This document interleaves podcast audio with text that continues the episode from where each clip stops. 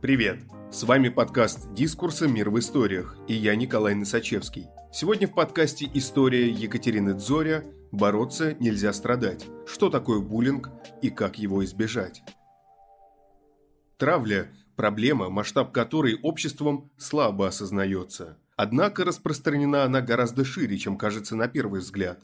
Среди 10 тысяч принявших в прошлом году участие в опросе, посвященном травле в школе, только 19% были незнакомы с проблемой травли. При этом более половины участвовавших в опросе родителей в прошлом сами были жертвами нападок, а 42% опрошенных до сих пор переживают по поводу конфликтов, случившихся в школе.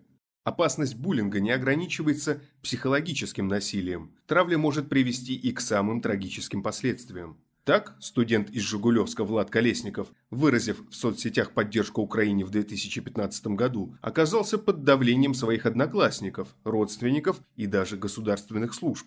После многочисленных избиений, угроз и издевательств 18-летний Влад покончил с собой, приняв смертельную дозу лекарств. В России о буллинге громко говорить не привыкли. Но в феврале 2018 года Наталья Цымбаленко в посте на Facebook откровенно рассказала о травле сына в школе и о борьбе с ней. Пост собрал почти 10 тысяч репостов.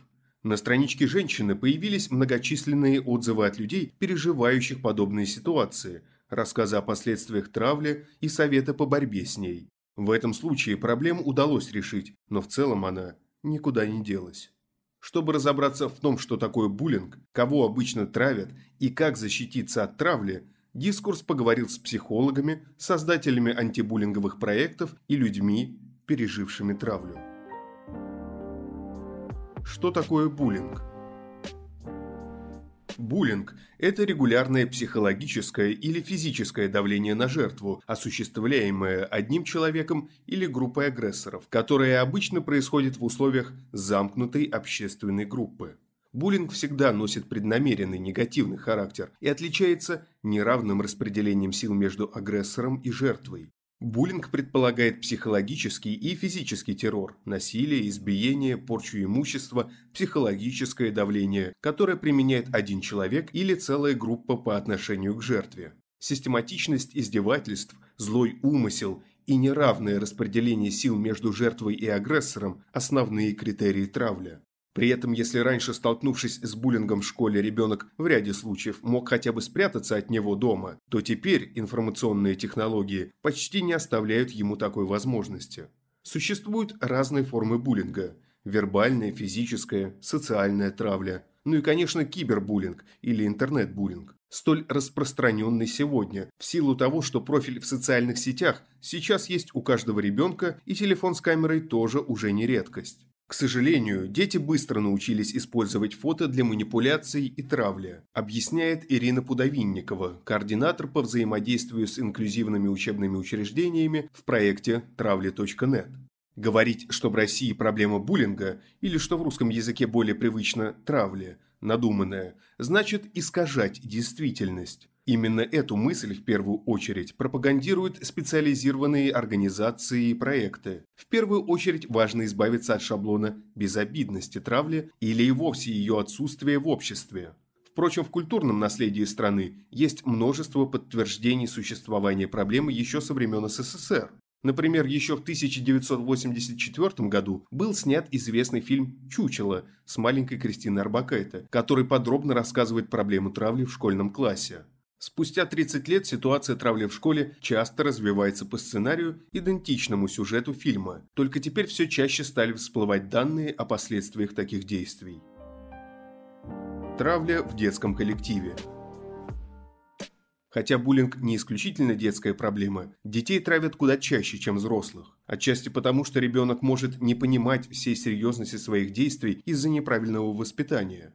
Кроме того, предотвратив травлю в детском коллективе, можно в перспективе избежать таких ситуаций и в будущем. Дети или подростки, уже работавшие с психологами, вряд ли захотят повторить негативный опыт. Поэтому большинство фондов и специалистов, работающих в сфере, в основном уделяют внимание проблеме в школах. Целенаправленно с учебными заведениями в целом работают и отдельные организации, сконцентрированные на профилактике, и психологи-модераторы, занимающиеся уже конкретными случаями. В школах Америки и некоторых странах Европы, кстати, прямо на входе висят правила, одно из которых, например, запрещает обзываться или каким-либо образом унижать детей. Такие правила вся школа принимает полностью, включая школьников, родителей и преподавателей. Их озвучивают сразу же, как только ребенок первый раз попадает в конкретное учебное заведение.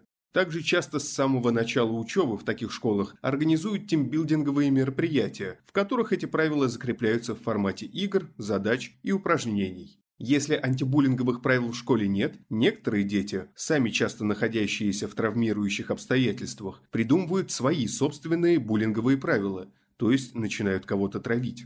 Отдельно психологи и педагоги, специализирующиеся на противодействии травле, рекомендуют родителям собираться вместе, организовывать классные часы и другие мероприятия, привлекать учителей, чтобы все вместе смотрели тематические фильмы, проводили беседы, формулировали общие правила класса.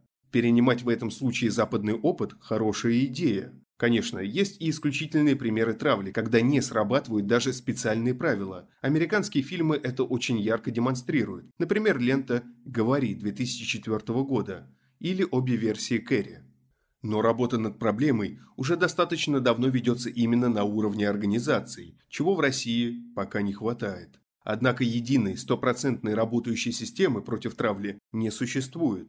Родители довольно редко приводят детей к психологу. Дети и того реже самостоятельно обращаются с таким вопросом. При этом работа с детьми до 18 лет не может вестись без официального согласия родителей. Чтобы попасть к психологу, ребенок должен довести проблему до родителей. И сложность состоит в том, что многие дети испытывают буллинг, но до родителей это доходит в последнюю очередь. Родители могут не верить ребенку и даже перейти к виктимблеймингу, говоря, что ребенок сам виноват и сам должен решать свои проблемы. Такое отношение со стороны родителей нарушает два ключевых правила, которых стоит придерживаться при столкновении с детской травлей. Во-первых, ни в коем случае нельзя обвинять жертву, то есть говорить, что ребенок сам виноват, потому что у него голубые глаза или лишний вес, и оправдывать этими факторами поведение агрессора запрещено. Во-вторых, Нельзя оставлять ребенка одного в ситуации насилия. Когда ребенок оказывается в ней, он особенно остро нуждается в поддержке взрослых, потому что сил справиться с этим самостоятельно зачастую не бывает. Существует длинный список признаков, по которым можно понять, что ребенка травят. Отказ от посещения школы, постоянные жалобы на состояние здоровья, отсутствие уверенности в себе, рассеянность, возбудимость, желание уединения. Конечно, по отдельности они не обязательно указывают на травлю, но если обращать на них внимание, заметить, что что-то не так, довольно легко. Ребенок, в отличие от взрослого, практически не умеет скрывать свои эмоции. Взрослые, пережившие буллинг. Говоря о травле, обычно подразумевает именно проблему в детском коллективе. Однако буллинг – массовое явление. Он касается не отдельных возрастных групп вроде школьников, но всех категорий населения. Травля в сети.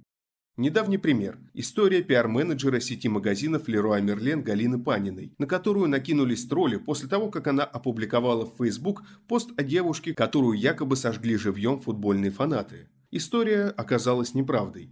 События развивались во время чемпионата мира по футболу, когда праздновал и веселился практически весь мир, и Россия особенно. А Галина Панина акцентировала внимание именно на негативной стороне умения праздновать практически списав все на русский менталитет и массовые события. В результате ее страница оказалась буквально наводнена комментариями с угрозами и оскорблениями. Когда выяснилось, что девушка, о которой шла речь в посте, сгорела в результате несчастного случая, Галина извинилась на своей странице за распространение фейка. Но случай получил такую широкую огласку, что ей пришлось уволиться. После этого девушка некоторое время публично освещала свою борьбу с интернет-травлей, подавала заявление в полицию и просила агрессоров остановить преследование в сети. В результате несколько тысяч человек выказали ей поддержку.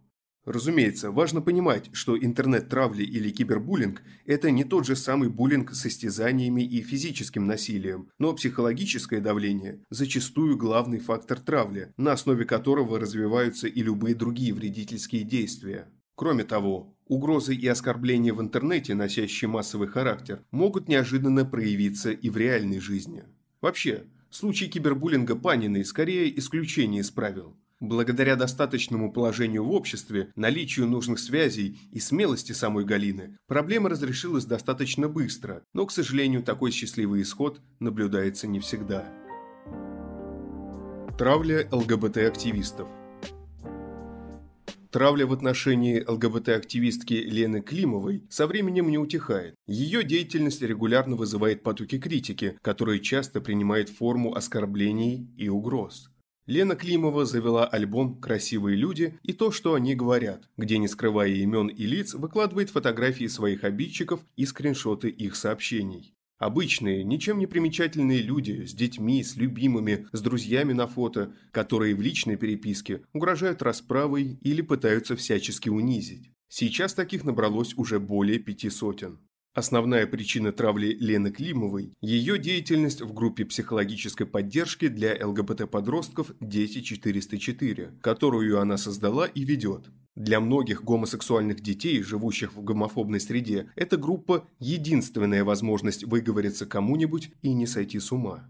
Вообще в письмах встречаются разнообразные проблемы. Подростки хотят обсудить первую любовь, симпатию к нескольким людям одновременно, влюбленность в учительницу, конфликты с родителями, одноклассниками или учителями, неприятие собственной внешности, селф-харм, психические расстройства, мысли о смерти, неопределенность и страх перед будущим и многое другое. Среди тем встречается и буллинг. Так она сама рассказывает о работе с подростками в сообществе. Никакой пропаганды дети 404 не ведут, максимально здраво отвечая на все возникающие у посетителей вопросы. Но само внимание к нетрадиционной для общества ориентации оказывается своеобразным активатором неприятия и причиной массовой травли. К счастью, агрессоры в меньшей степени задевают детей, подписанных на группу, а сама Лена Климова может противостоять буллингу и практически не обращает внимания на появляющиеся оскорбления. По словам активистки, негативное отношение к представителям ЛГБТ-сообщества в обществе формируется непосредственно на государственном уровне. Вне всякого сомнения, государство поощряет неравенство и дискриминацию. Законодательство о запрете пропаганды нетрадиционных сексуальных отношений среди несовершеннолетних вовсе не преследует декларируемой цели – защиты детей. И это не мои домыслы. Главная цель антигейского законодательства – показать, что законодатели считают однополые отношения отклонением, а вовсе не защита детей.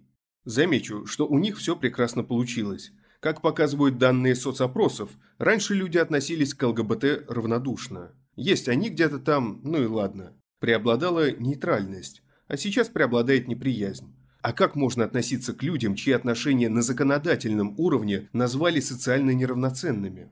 Мы стали париями, официально признанными людьми второго сорта. Такие действия напрямую влияют на ЛГБТ-людей. Они сталкиваются с психологическим и физическим насилием. Их заставляют увольняться с работы, если раскрывается нетипичная сексуальная ориентация. Многие однополые семьи с детьми уехали за границу. Те, кто остались, живут в постоянном страхе. Плюс ко всему, с марта прошлого года в СМИ циркулируется трагическая чеченская история про преследование, пытки и убийство представителей ЛГБТ-сообщества. Все это в совокупности довольно мрачная картина. Наша обыденность. Лена Климова рассказывает, что в 99% случаев власти не согласуют публичные мероприятия на тему ЛГБТ, хотя эти действия и противоречат постановлению Конституционного суда, в котором говорится, что запрет пропаганды не препятствует реализации права проводить публичные мероприятия. Гомофобы, имеющие негласную поддержку власти, срывают непубличные мероприятия. На законодательном уровне регулярно обсуждают новые запреты. СМИ отказываются публиковать нейтральную или положительную информацию об ЛГБТ. Медийные персоны не несут ответственности за жестокие высказывания на публике. Подобное отношение лишь усугубляет давление на ЛГБТ-людей и провоцирует травлю в обществе.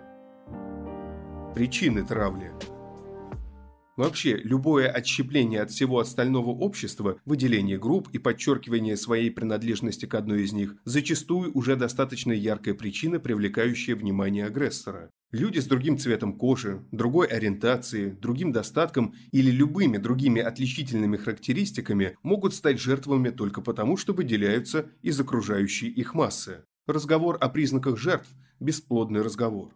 Агрессору все равно, кого и за что травить. Мы помним, в чем перед волком провинился ягненок. Можно долго рассуждать, что ему не следовало мутить воду и разговаривать с хищником. Но какой смысл? «Ты виноват лишь тем, что хочешь меня кушать», говорит Лена Климова о признаках, по которым агрессоры выбирают жертву. Различия в травле детей и взрослых. Есть одно главное отличие травли ребенка от травли взрослого. У взрослых больше опыта. В том числе опыта, как вести себя в сложных ситуациях и реагировать на оскорбления, высмеивание, откровенную травлю. Ребенок или подросток, который впервые в жизни попадает в ситуацию буллинга, куда более уязвим. У взрослых больше возможностей не терпеть травлю и унизительное обращение, встать и выйти из ряда вон. Одно из необходимых условий для буллинга – пространство, общественная среда, которую очень сложно или вообще невозможно покинуть. В жизни детей таких пространств намного больше, чем в жизни взрослых. Школа, летний лагерь, кружок, секция, детдом. У взрослых таких мест, кроме разве что мест лишения свободы, практически нет. Интернет-травли, например, в каком-то смысле тоже протекает с учетом ограничения личного пространства. Ее последствия либо проявляются в реальной жизни, все примеры из фильмов про американских школьниц, чьи голые фотографии распространяются среди одноклассников, имеют вполне реальную основу. Например, история про самоубийство американской старшеклассницы Джессики Логан или другой печальный инцидент с канадской школьницей Амандой Тот либо протекает исключительно в сети, но с задействованием личных сообщений, сторонних сайтов, рассылки компрометирующей информации ближайшему окружению и других способов давления. У взрослых больше власти, которую они в том числе распространяют на своих детей. С одной стороны, если ребенок в школе сталкивается с буллингом, участие неравнодушных родителей способно кардинально изменить положение дел.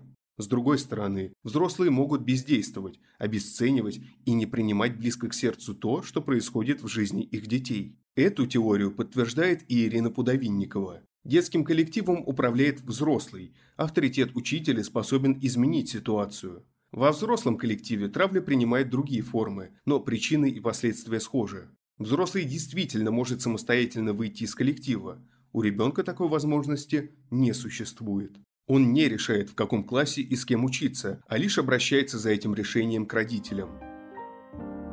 Последствия травли Опыт травли имеет серьезные последствия для всех участников процесса. Страдающие от травли дети легко возбудимы и в большей степени подвержены депрессии, чем другие дети. Они могут бояться ходить в школу, и их доверие к другим людям подорвано. Это также развращающий и негативный опыт для зачинщиков и агрессоров. Ситуация травли в классе и в школе погружает в стресс всех детей. Ведь если так принято, если травля в порядке вещей, часть обычной жизни, значит нельзя быть уверенным, что завтра этого не сделают с тобой. Нельзя расслабиться ни на минуту.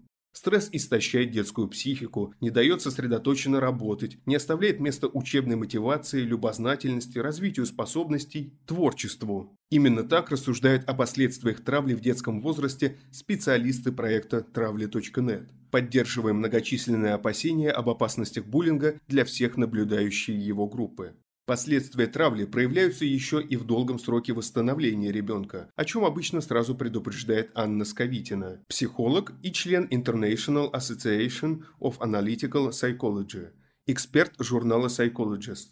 Если говорить про временные рамки восстановления, то все происходит очень по-разному, потому что мы имеем дело с разными людьми и разными ситуациями. К сожалению, что-то сделать редко получается. Конечно, 2-3 встречи – это уже очень важная поддержка для ребенка, то есть пояснят какие-то основные вещи. Но если травля была длительной и очень травмирующей, то некоторые дети могут и целый год выходить из этой истории. Часто еще оказывается, что они меняют класс, школу, систему в целом, и поэтому получается, что к задачам психолога добавляется работа с новыми жизненными стрессовыми обстоятельствами, к которым трудно адаптироваться и без какого-то внешнего насилия, а с последствиями от буллинга еще сложнее. Такая проблема наблюдается не только в случае восстановления ребенка, но и в случае психологической работы со взрослым человеком, пережившим ситуацию буллинга, говорит Анна Сковитина. Нет никакого среднего возраста жертвы ни у детей, ни у взрослых. Любой человек может попасть в эту ситуацию. Мы можем говорить и о буллинге, который может происходить в детском саду, и о любом школьном возрасте. Даже учителя могут оказаться жертвами детского буллинга. В группе риска абсолютно все. Есть даже такое понятие, как травмы наблюдателя. Те дети, или взрослые, что тоже возможно, которые только наблюдают буллинг, но не участвуют в нем, все равно остаются травмированные. Они переживают за собственную безопасность и часто бывают вынуждены принять одну из сторон, например, последовать за агрессором, чтобы обезопасить себя. Как бороться с травлей? Ирина Пудовинникова рассказывает, что проект травли.нет работает сразу в нескольких направлениях, стараясь решить не только проблему уже происходящего буллинга, но и обеспечить профилактику. Мы работаем со школами, в первую очередь с педагогическим коллективом и администрацией, с родителями и учащимися школы-партнера проекта. Но это не означает, что в школе, куда мы приходим с нашим проектом, обязательно уже есть травля или были прецеденты. Мы в первую очередь пропагандируем профилактику и повышение квалификации, а вместе с тем и осознанность взрослых.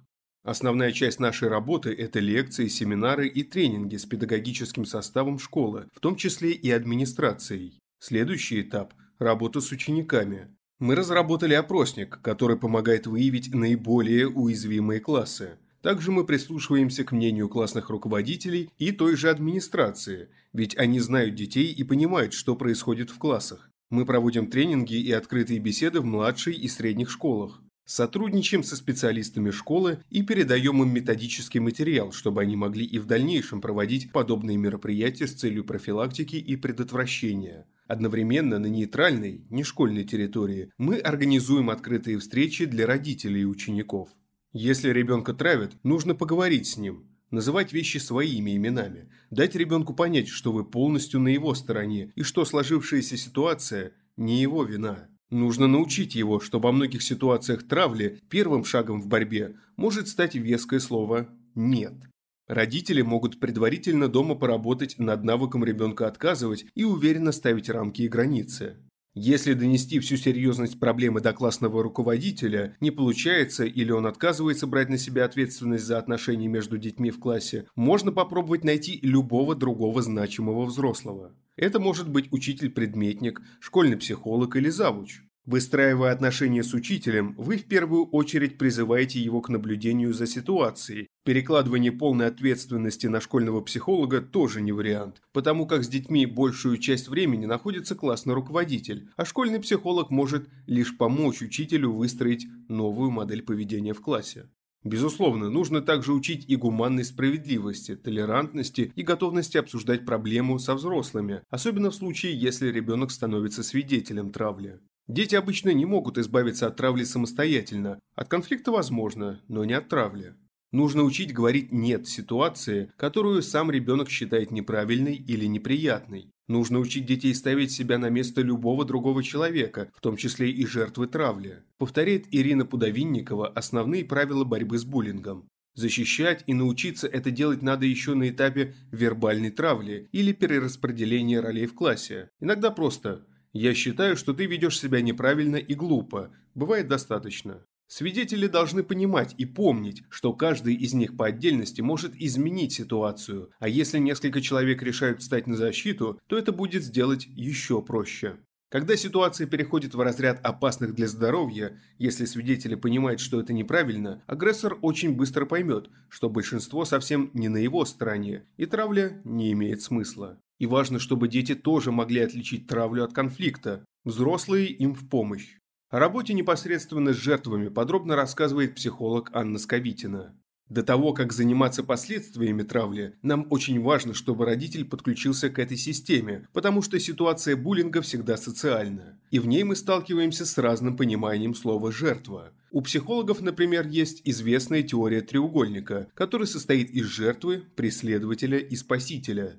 Согласно этой теории, в каждом может быть немного от каждой роли. И считается, что иногда жертва чем-то может сама провоцировать ситуацию. Но если говорить про ситуацию буллинга, то мы сталкиваемся с тем, что дети являются буквально жертвами. То есть это не те ситуации, которые можно спровоцировать. Абсолютно любой человек может оказаться жертвой буллинга. Именно поэтому ситуация полностью социальна. Нам важно подключить родителя в единую систему из школьного психолога, учителя, завуча и так далее. Задача психолога здесь – поддержать родителя в постоянном включении в социальную систему. Есть специальные психологи, которые работают модераторами. Есть даже в психологических центрах специальные психологические модерационные программы. В них организовывается диалог с неким третьим лицом, посредником, который взаимодействует со школой, ребенком, родителем. Этот человек нейтральный, он старается заниматься решением конфликтных вопросов. Без такого человека иногда бывает сложно справиться с ситуацией из-за высокой степени вовлеченности в нее. Если вы или ваши близкие столкнулись с буллингом, знайте, существует огромное количество организаций, которые могут помочь вам в борьбе с травлей. Травли.нет и Вместе против травли Фонд «Журавлик», информационный эстонский проект с переводом на русский «Будь храбрым», специализированная служба поддержки Фейсбука и даже одиозный Герда-бот, позволяющий родителям отслеживать поведение детей в интернете. Помимо этого, работу ведут и отдельные активисты, столкнувшиеся с проблемой травли или вовремя осознавшие ее серьезность. Далеко не все инструменты можно назвать эффективными. Например, большие вопросы вызывает Герда-бот, акцентирующий внимание на группах смерти. Но такая заинтересованность темой со стороны специалистов и активистов оставляет надежду на то, что случаев травли в обществе станет меньше. Спасибо, что слушаете нас. Если вам нравится, что мы делаем, подписывайтесь на «Мир в историях». Нас можно найти на всех подкаст-площадках. Там же можно и оценить наш подкаст. И, конечно, присылайте свои истории нам на почту. Дискурс – некоммерческий журнал. Поддержать подкаст можно на нашем сайте. С вами был Николай Носачевский. До встречи через неделю.